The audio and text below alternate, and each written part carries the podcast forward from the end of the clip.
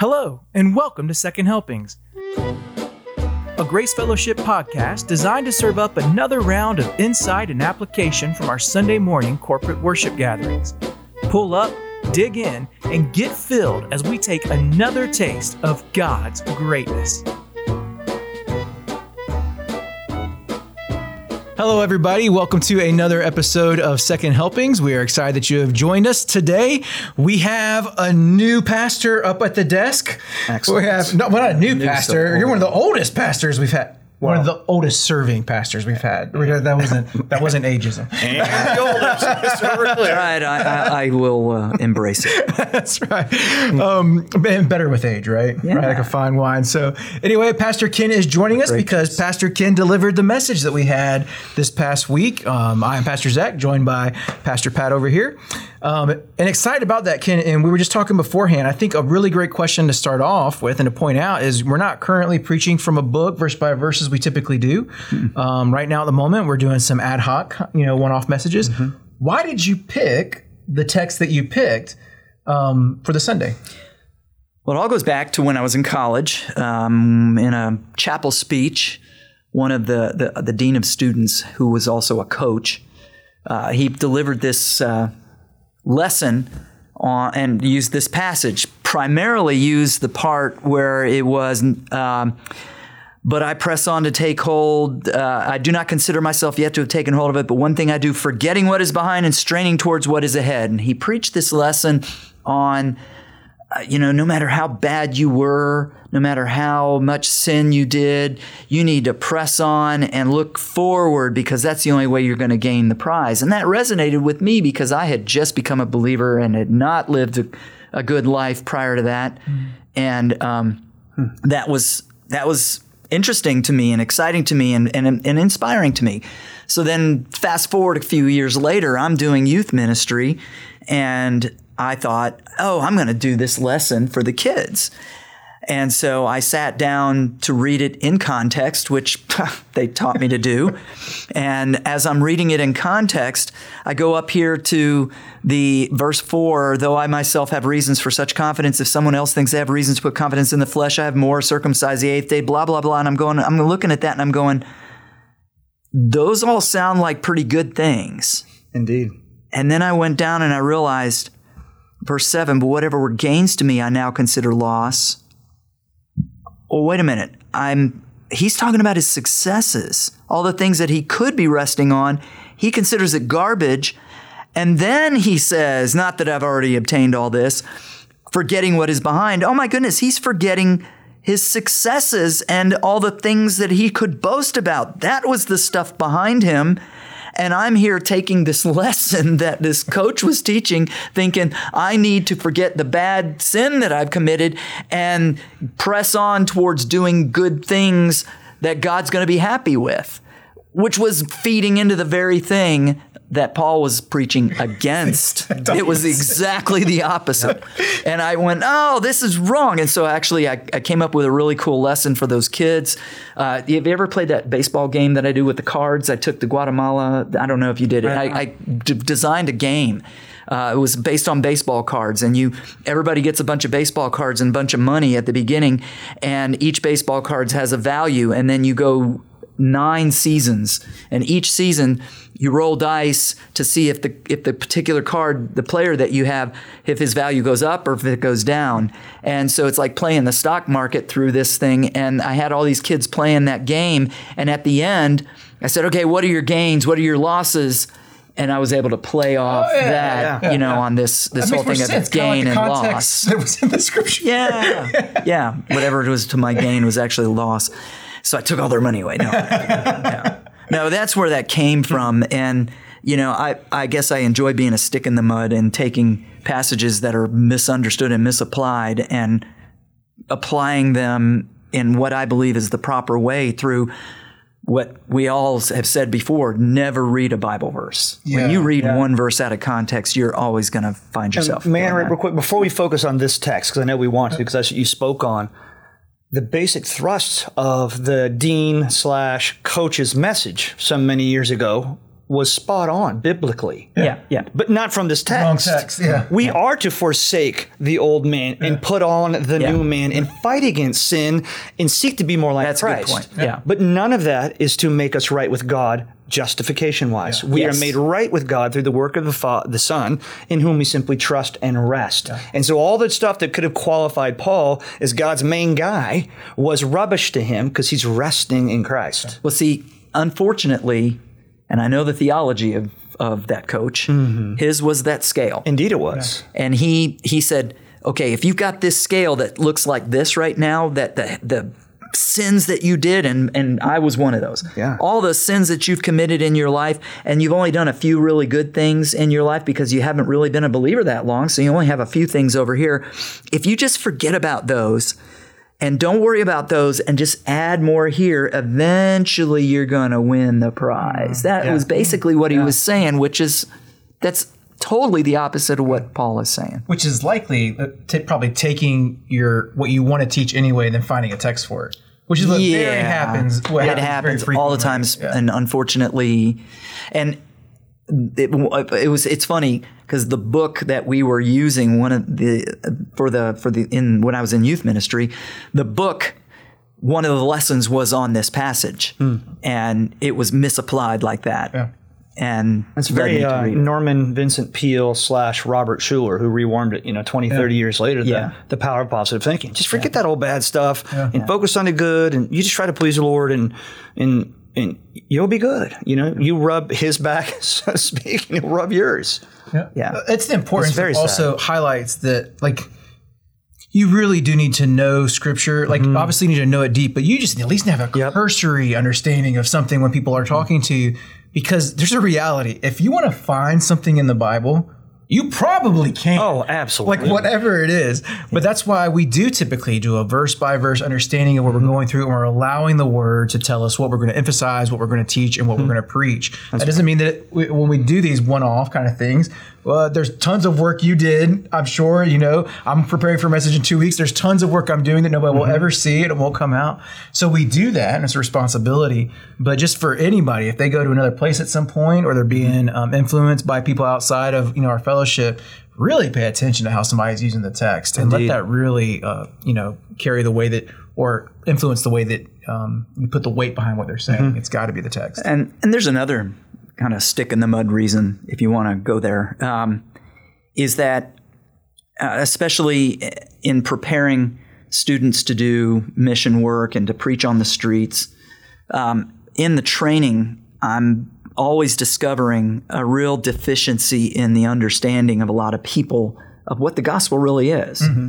Uh, we tend, and I think, I guess it's just human nature, it's our fallen nature, we tend towards this concept of doing religion mm-hmm. and um, embracing Jesus because he's going to help you to do better at religion. Mm-hmm. Uh, and Jesus is going to enhance your life. Mm-hmm.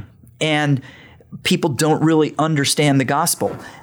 Maybe they get it. Maybe they get that they're not um, sufficient, that Jesus has to be their satisfaction. But then when they preach the gospel to people, mm. they're not preaching that. Mm. They're preaching, mm. you need to try Jesus because he's going to make your life better. You need to try Jesus because he's going to help you be a better person. And they are betraying the very thing that they are embracing. Yeah. And you hope maybe that that person will be attracted by that life enhancement gospel and come in and really hear the gospel. But that's not what was done in the book mm. of Acts. That's not how Jesus did it. It's it's uh, it's deficient. Yeah, that's a really good point. I think mm-hmm. that and that we're living in an effects of a world and a Christianity for decades and decades that's been so influenced by that now that sometimes it's even present when you don't you don't even realize it's yeah. there. Right? It's mm-hmm. just so implicit. Um, because there is, and this, I mean, we're talking about, um, you know, Paul here, this is, there's a call to suffering from a guy who also talks about, uh, you know, Romans eight eighteen, that I don't consider these present sufferings worth comparing to the glories that are to be revealed mm-hmm. to us in Christ Jesus. Yeah. It is, the, the Christian life is not all puppy dog tails and roses, right? but it is worth it. It is totally yes. worth it. And he's saying, I had all this stuff yep. that was great, and it is not worth comparing to what's going to come in the future. And isn't that like the, the main point you even started the sermon with on yeah. Sunday, right? You went to verse one, and you're like, hey, the, the key word's in there. And it says, uh, rejoice, right. rejoice. Uh-huh. And then you went on to define that. I didn't write it down, but how did you talk about the word joy in regards to it versus in contrast with happiness? Yeah, I mean, most people look at rejoice in the Lord and they just see that as a pithy statement. And I, I'm likened it to a Bobby McFerrin song. That was one of my eighties um, references. Oh, that's right. Don't worry, be happy. Yeah, oh. Don't worry, be happy. Yeah. And it's just like, nah, rejoice in the Lord, rejoice in the Lord. And it, it is meaningless unless you really understand what Paul is saying. He's not just saying be happy. It's not he's not telling you to suppress your your understanding of the realities of this world and just be happy. Correct. He's saying get with the reality of the world. The reality of the world is what Jesus has done for you, and you need to put your satisfaction in that rather than in yourself, because the reality of the world is that what you do mm-hmm. and who you are That's is right. insufficient yeah. to stand up to God in his wrath. Yeah. You know, when you yeah. face God in judgment, he is not going to look at you and say, okay, well, yeah, you've got more on this side of the scale than that. That's right. There's no scale. Yeah. He's going to look at you. One sin yeah. is worthy of his wrath. And praise be to God that I am not going to stand before him and have to count sins or merits or anything. I'm going to say, Jesus, yeah. he took his righteousness and put it on me right. and took my filth and put it on himself, paid the price, mm-hmm. and then resurrected from the dead to, to defeat that once for all. Yeah. That's the gospel. That's right. And that's the message. And if we're not understanding that, we don't that's have right. joy. Yeah. And and so that's the difference between joy and happiness. I can be incredibly sad. I can be suffering. I can be um, grieving mm-hmm. and yet rejoicing at the yeah. same time. And, you know, we got people in our church right now who are going through massive amounts of grief oh, yeah. and suffering, yet they're joyful. And joyful doesn't always look like, you that's know, correct. That's happy. Right. Upbeat yeah. and skipping yeah. around. Yeah, it happiness is a is a smaller circle within the larger circle of joy. Yeah. And sadness and grief and all these other things within joy. Now you can do happiness and grief and all outside of joy. Yeah.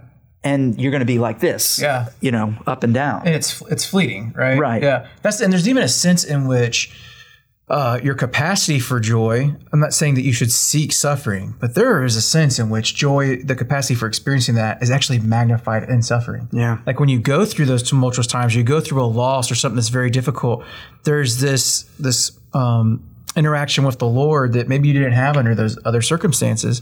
So it it's something that I just think we got to rewire the way that we think completely.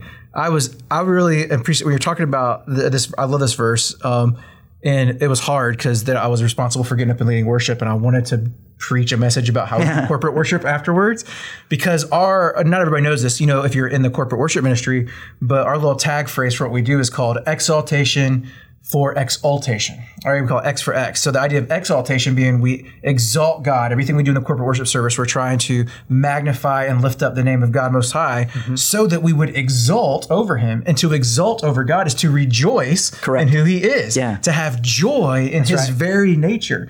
Now, when you think about it in that sense, it kind of clears up that happiness thing, because your joy is not contingent upon your experience. It's contingent upon the very nature of God and his character and understanding who, who he is. He is. Yeah. yeah. And that yeah. does not go away, yeah. right? Then all your systematic, it's really important, right? Oh, yeah. Systematic theology does result in worship and praise. Indeed, in this passage alone, uh, Paul uses the word knowing twice, the surpassing worth of knowing Christ Jesus. And then in verse ten, that I may know him in the power of his resurrection. And then two verses outside of your message, Kim, but still in the same chapter, he says, let those of us who are mature think this way. And if you think otherwise, may God reveal that to you also. The point yeah. is, we have to fill our mind up with certain content. Yeah. The reality of who this God is, who his son is, and who his spirit is, what he has done. And that leads then to our praising of him. I always get exalt and exalt confused. Yeah, exalt. I'm not confident to say it right now, so yeah. you can straighten me out, bro. But as we praise him and list his manifold excellencies, it can do, we should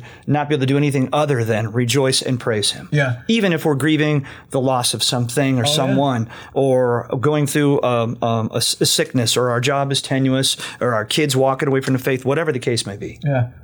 yeah. And that's why I made the point that rejoicing, rejoicing is a rational exercise yeah, yeah. as opposed to happiness, and just being happy is like you force yourself into an emotional state. Yeah. And I think a lot of people do that. They they think that's what they think faith is.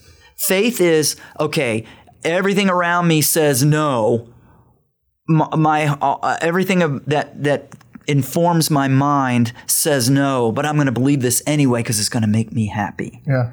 And I've seen that, and you become deluded. Yeah. You become jaded almost too, and, and accepting just about anything as long as it feels good. Yeah.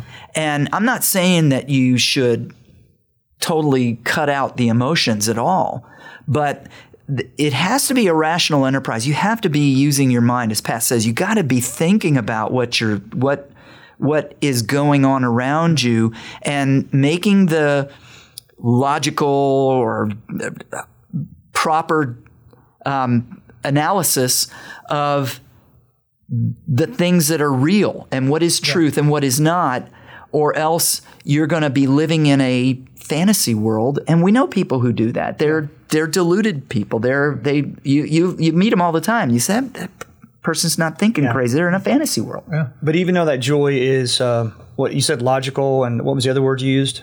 Rational. An, an rational. Yeah, yeah rational. rational. It does not mean, though, that it's devoid of experience and or emotion either. Oh, yeah. Because we look through the book of Psalms, and the Psalms are just quite literally erupting with praise and um, exuberation over who Christ is. David's, I'm like a, like a deer pants for water. I yeah. long for you. Yeah. And so there's great emotion as well. It's not simply a Spock version, shall we say, you yeah. know, a Mister Spock well, version of Christianity. That's a really good point, though, because I do it's both think, and. I, I was talking to somebody recently about this kind of, there's this Kantian, this Immanuel Kant idea that if you enjoy doing something, now it is no longer morally good, yeah. right? Like the yeah. idea that you can't enjoy it, that remove, like the idea that Christ enjoyed none of his sufferings or something, and that was somehow the, the moral good. Except which we, Hebrews doesn't say that. Hebrews, yeah. I mean, he endured the cross for the, the joy, joy set, set before him. And he says, I come so that your joy may be complete. complete. Absolutely. Yeah. I want you to have joy right now, and it's me, yeah. y'all. Yeah. So get on the program and start learning and following me. Yeah, so for clarity, we're not anti-happiness. No. We're just saying, maybe you're not understanding what happiness, yes. like it's it's real role. I kind of think of um, when you're enamored, when you're a kid, and you that that first time you get that hormone surge, that and you see a girl for the first time that is, or a guy if you're a girl, mm-hmm. and you see that person of the opposite sex, and that you start getting these feelings mm-hmm. of of um, longing for that person. They're irrational. It's based on hormones yeah. generating. It's and, and you think, oh, I'm in love. You never and, even talk to the person. Yeah, never, you don't even know this person. Yeah, yeah, yeah. yeah. They call it puppy love because puppies are stupid. Yeah, exactly. and and so that's a, that's kind of what's going on here, and what I see in a lot of people who interpret this is just be happy. Yeah. It's like you need to just generate this feeling for Jesus that is based on nothing. Yeah. It's just because we say be happy. Yeah. I, I, exp- mm. I explained before to somebody, I was, um, or to a number of people, re- joy is a reaction to what you know, yeah. right? Mm-hmm. So it's breakdown. Happiness is a reaction to a set of circumstances in general, right? Mm-hmm. It's an emotional response That's to right. that. Now, the reality is, as your joy grows, your knowledge grows, mm-hmm. that will impact your reaction to circumstances. That's correct. So you should, you will grow in happiness, but ironically, I find in my experience, I don't have a chapter and verse for this, but I find it in my experience, testimony of other brothers and sisters, happiness might seem less euphoric to an outsider as your joy and knowledge of God grows. But that doesn't mean that your experience with it isn't the same. Like, that's right. I don't... I don't express joy maybe the same way I did when I was nineteen years old and mm-hmm. this on fire, fire brimstone preacher out in the courtyard at college or something, you know? Um, but I feel like my happiness is much more abiding and enriching oh, and, yes. and beautiful. And in fact, it, the word blessed, makarios, mm. yeah. in yeah. Greek, yeah. means happy. It means happy, absolutely. And, and Jesus walks through an entire litany of things yeah. that if you understand these things correctly, you will be happy. Yeah. And it's so he's even going beyond joy to the happiness yeah. part, that you will be content. Mm-hmm. You will actually find an emotional yeah. connection to yeah. me. Jesus saying to yeah. me, you will find an emotional connection with God. You will be satisfied in an emotional sense if you do these things, if you mourn correctly, yeah. if you um, hunger and thirst after righteousness, all the various things yep. that he says in the Beatitudes. Yeah, which and, is why I want to take that moment to punch Immanuel Kant in the face and just say, you're wrong. Indeed. Right? There is and, a deep emotional abiding richness that happens in your understanding and walk with the Lord. There is, and it's one of the very attributes of the Godhead itself, uh, the blessedness of God. It's yeah. one of his attributes to go along with his sovereignty and his justice and righteousness. So what was it like pre- creation, pre-existence? Scripture gives us some hints, but there's this blessed interaction yeah. between the Father and the Son and the Trinity. There was no lack. There was no deficiency. There was no want of anything. It was out of the overflow yeah. of the joy and happiness and blessedness the Father, Son, and Spirit had with one another that they decided we are going to do this thing. Yeah. Yeah. called creation yeah. and fall and redemption and restoration. So it's it's the very essence of who God is, and yeah. and, and it's one of those communicable attributes mm. that he shares with us. Mm. That's one of those things that I think if you're a brother or sister that struggles and you're like, I hear you guys talking about happiness and joy, that seems like a foreign concept to me, and you might be holding on, understand that that is our destiny, so to speak. That is the Indeed. Day. There will be eternal happiness. That's right. No crying, no pain. Not, I mean, I take that back. My kids corrected me on this once. They said, well, sometimes you cry when you're happy. I said, well, well I guess right. there'll be a lot of crying that's too, right? right. right. Uh, but yeah. it'll be, those will be happy, happy tears. So. And that's something that you should meditate upon right now to help you yes. endure what you're going through. Yeah. In fact, that's what Christ did, as it said in Hebrews, for the yeah. joy set before him, he endured the cross. And so Um, I've been in seasons where I was taken away from this country and all my friends, and I thought I wrecked my family. I've been in seasons where God took my last eight thousand dollars, and I had zero dollars in the bank with a family of seven. Was I happy? No. But was I trusting in God more? Yeah. And as I saw him minister to me and my family, my joy in him did increase, not on the flip side when it was resolved, but during it, because I was experiencing him there with me and my family. Yeah. And because I was looking not just to him then in the present, but what was to come. And I'm still alive, so I'm still looking forward to what will come. Yeah. I, you, mentioned, you talked about it a little bit in the message, but like, do you think that's why he says it twice?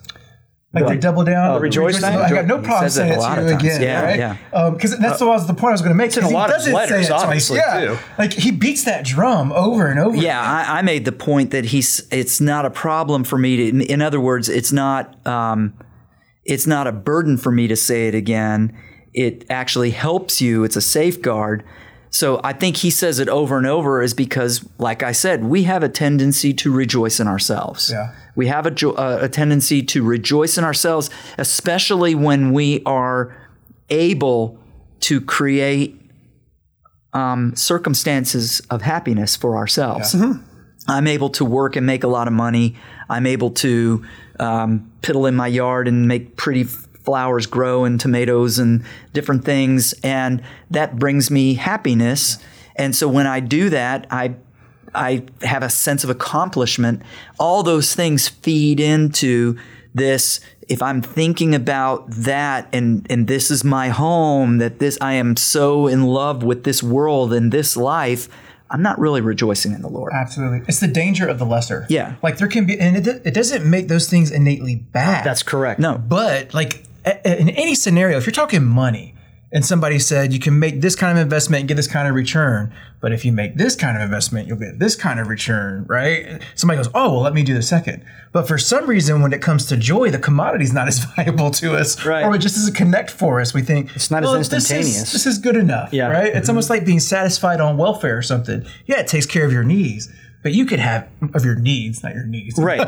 It could take care of. You could have abundance, right? That joy yeah. that is complete. That life. But that's that that's complete. Another argument Paul offers up in the passage you're going to preach on. Don't yeah. be conformed to this world, but be renewed by the transformation of your mind. So we've got to continue to transform our minds, so we're not so easily stopping on the lesser, on the gift, and not letting it um, be a conduit to take us to the giver. Yeah. When I eat my breakfast somewhere, and I thank you, God, for this food. May it satisfy me, and may it take me to savor Christ more as I enjoy my eggs and sausage. Uh, uh, eggs and sausage are good. They're morally neutral, yeah. but but they can become sinful. Yeah. Or your gardening, or the money that you and I make, or whatever the case may be, yeah. they should be conduits taking us to Him. Yeah, so we got to learn to think that way. Yeah. Paul's passage in Romans twelve. Yeah. So I have a question for you, oh, okay. like for you guys to ponder oh, with me. because okay. this wait, is, wait, Hold on now. We didn't, yeah, we didn't preach. We didn't, we didn't have this in the pregame. Yeah, yeah. Okay. I, I got a question, and, and this is one that I pondered. I didn't really get a chance to to, to explore this because I ran out of time. Mm-hmm. Verses thirteen and fourteen. Brothers and sisters, I do not consider myself yet to have taken mm. hold of it.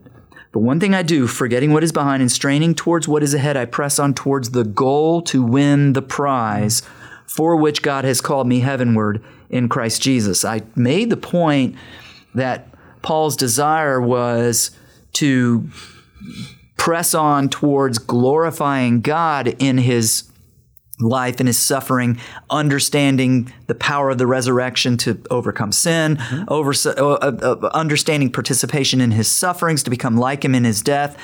But then he says in verse eleven, and so somehow attaining to the resurrection from the dead. Twice there, Paul seems to be really saying that his overriding goal is getting that resurrection body. Mm. And is that, does that contradict what we always say about God receiving glory and the ultimate reason why, you know, what is the what is the purpose of man is, you know, the, is for glorify God, glorify God and to enjoy him forever.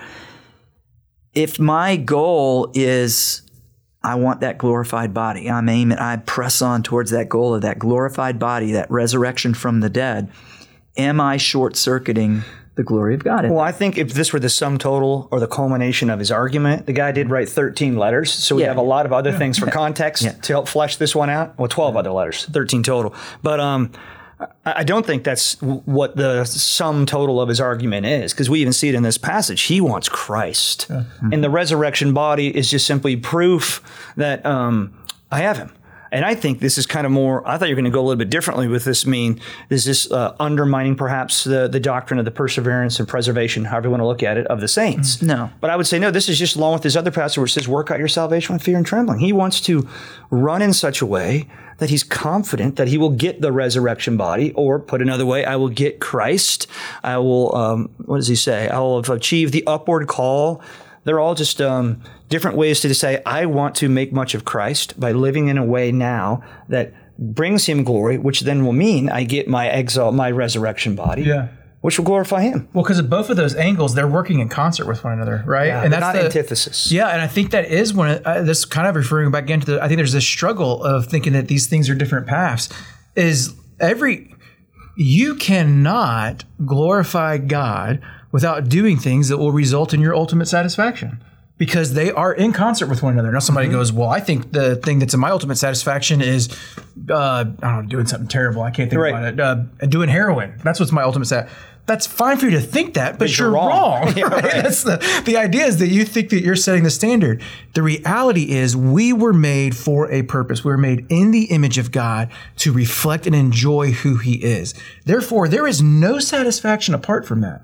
So that in Paul... and no lasting this, satisfaction. Because even the writer of Hebrews says the yes. pleasures of sin. Yeah. I like to make sure we get that out there. That's a good Sin's point. Sin's thinking fun or we wouldn't do it. Yeah. Uh, and I would say there's an abiding, uh, everlasting but satisfaction. But it is not in your taste. best interest. That is correct. Exactly. Exactly right. And I think that's where I'm going with mm-hmm. this, is that Paul is saying that it is okay to look to these things as being in your best interest. Because they're not mutually exclusive. They're not they're mutually not exclusive. Opposing. Yeah. We're God, all pointing to yeah, Christ. Our, the, the initial creation was that we were in harmony mm-hmm. and in fellowship with God, and it was in our best interest that he created us that way.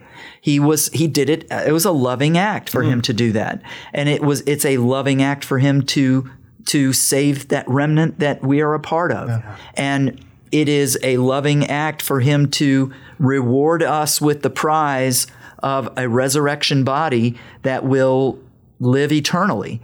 And it is it is in our best interest to do all the things and to accept all the gifts and everything that he has arranged and yeah. the way that God has done it. It's in our best interest. Absolutely. So if we're thinking correctly about this, it's it's not selfish in the sense of all you're doing is thinking about yourself. All you want to do is go to heaven. You don't right. care about anything else.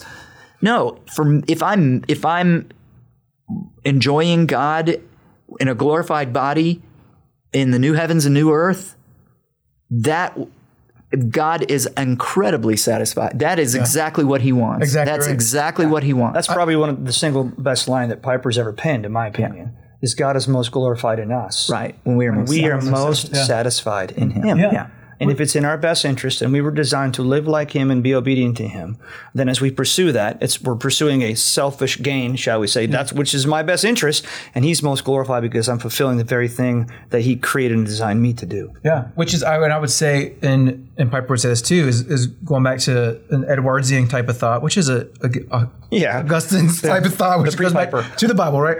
But it's the concept that it's actually, if you are to have any duty as a Christian, the duty is actually pursuing your joy. That's right. Because yeah. it's inseparable from honoring and glorifying God. I remember years ago talking about the inseparable nature of it. I was counseling a guy about, um, he came to me because he was struggling to be a good husband to his wife. Um, and we were talking about stuff and we've been meeting for a little while and going through stuff. And he says, um, we haven't talked about being a better husband at all. He goes, all we keep talking about is honoring the Lord. And I said, are you being a better husband? Well, yeah. Yeah, right. You can't not honor the Lord and be a bad husband. I mean, you can. We, we could all probably be better. Yes. But in your pursuit of honoring the Lord, it's like he starts knocking on you and go, oh, by the way, yep. treat your wife this way. That's don't right. do that. Do these kind of things. It's a beautiful pursuit. And I don't want to be so... I say this sometimes, and I know people can get exacerbated by it. You go, pursue God, glorify God, and everything else falls into place. That I, I get that there's more to it, but you do need to first realize that is true. That mm-hmm. is a true statement. And now, yes, let's go and let's talk about strategies and let's talk about things you can do to better honor the Lord, to be able to serve your brothers and mm-hmm. sisters and all that.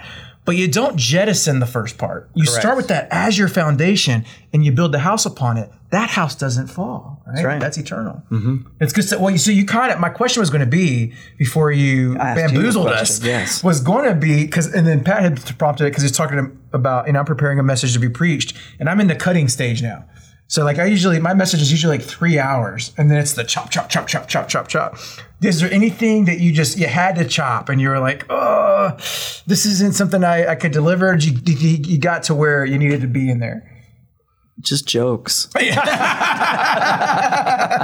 no. I, I praise the Lord. I was able to get through everything. I did rush at the end, but no, I'm not, not really. I, I surprisingly, um, I do usually have a lot yeah. that li- is left on the cutting floor after I go through this, but um, this this one came came together pretty well. Um, I have the blessing of being able to take a full day off when I prepare my sermons, um, and you know it was it's getting to where okay, yeah, I feel it in my legs because I have a stand-up desk. I feel it in my legs that I have written enough that this is going to go the, the, the right amount of time. The reason I asked that, I think it's funny, is because you, I know you were using this for the... I, this, I, I, that was not the question you were looking for. You were wanting something much more no, profound. No, no, no, no, because this actually, I think about Curly. I think okay. about that yeah. in other circumstances. Larry Moe and his brother? No, no, no. no. no from oh, Curly, that guy. I think about that. For, I love Jack Palance. Like the, yeah. like the, uh, the even the older so movies go back. That's not Palance, was, right? I believe it's Palance. I, I think, think yes. I never saw the movie. Um, It's it's a good flick. I know I've it's heard a good that. flick. I don't know if I should say I, that. No, you it's need been to too watch long. It. Yeah. It's, yeah. Pr- every eighties movie I go back and watch, I'm going, ooh. Yeah, there's been a lot of sanctification since yeah. we were going to watch Harry and the Hendersons, and yeah. I rewatched it with the kids, and like they got that kid dropping stuff left and right. I was yeah. like, I did not remember this, but anyway, I think about him because, uh, especially when I was younger, the desire is to exhaust the text. Right, like whenever you go into a text, you're like, I need to preach everything that's here. Yeah, yeah right. And I remember Curl. It's the one, one thing, yeah, the one thing, thing bro. Right, yeah. So don't be afraid when we do Romans twelve, one and two. I got one thing. All right, we're not gonna we're not gonna do the whole entire book, but I, I, but the other part to that is whenever you guys hear a message, I don't. I mean, I don't know if you've made this a practice, and I'm, I mentioned this for the, the viewers. go back and look at the text some more. Mm-hmm. Don't think because you heard a pre- uh, one preacher do a message on it that it's done. That's right. I guarantee you it's not. That's just oh, you've been given a word, man. It's yeah, so it's rich, like so many layers. Yeah. yeah, yeah. So stay in it. All right, well, fellas, I, th- I appreciate your time doing this. This is a Indeed. different recording scenario for us. We're we're late night. Uh, Now I have like a chair. Really late night for me. Yeah, I feel like I'm, I'm in a different chair. This is oh, totally jamming yeah. up my jive. Yeah, you can't. You're not. You can't do both sides of the, no. the, the play, right? That's the only thing that made me valuable in, in baseball. My uh, all of my gifting in sports was solely with football, but I could switch hit. It was the only thing that I could do. But other than that, that was a waste of time. So anyway, don't want to start. I, I didn't picture you as an athlete. It's just oh man. well, uh, I wouldn't say uh, we've joked about this before. So the um, I was never an athlete. I was a really good left tackle. That does not, but for those things, there's don't mean the other. That's right. I was that's really a, good at one thing. It's not the skilled position. No, I love it. Oh, football. Oh. I love that football is like skilled positions. Skilled guys and the big boys. The quarterbacks yeah. will tell you the most important position on the yeah. field is your blindside yeah, tackle. Right. So I'm not saying I won championships, but I'm not saying I didn't. Yeah. Well, on that note, we will say thank you, gentlemen. Thank you, viewers, for watching. Uh, we enjoy doing this. We hope it's benefiting you. If you have any other questions about what we've talked about, any past episodes, grab one of us, mm-hmm. grab some of the other pastors. We love talking about these things and continuing to dig into the richness of our Lord and his word so that at the end of the day, we can better enjoy and glorify him. Amen. So Amen. Until next time, we'll see you later.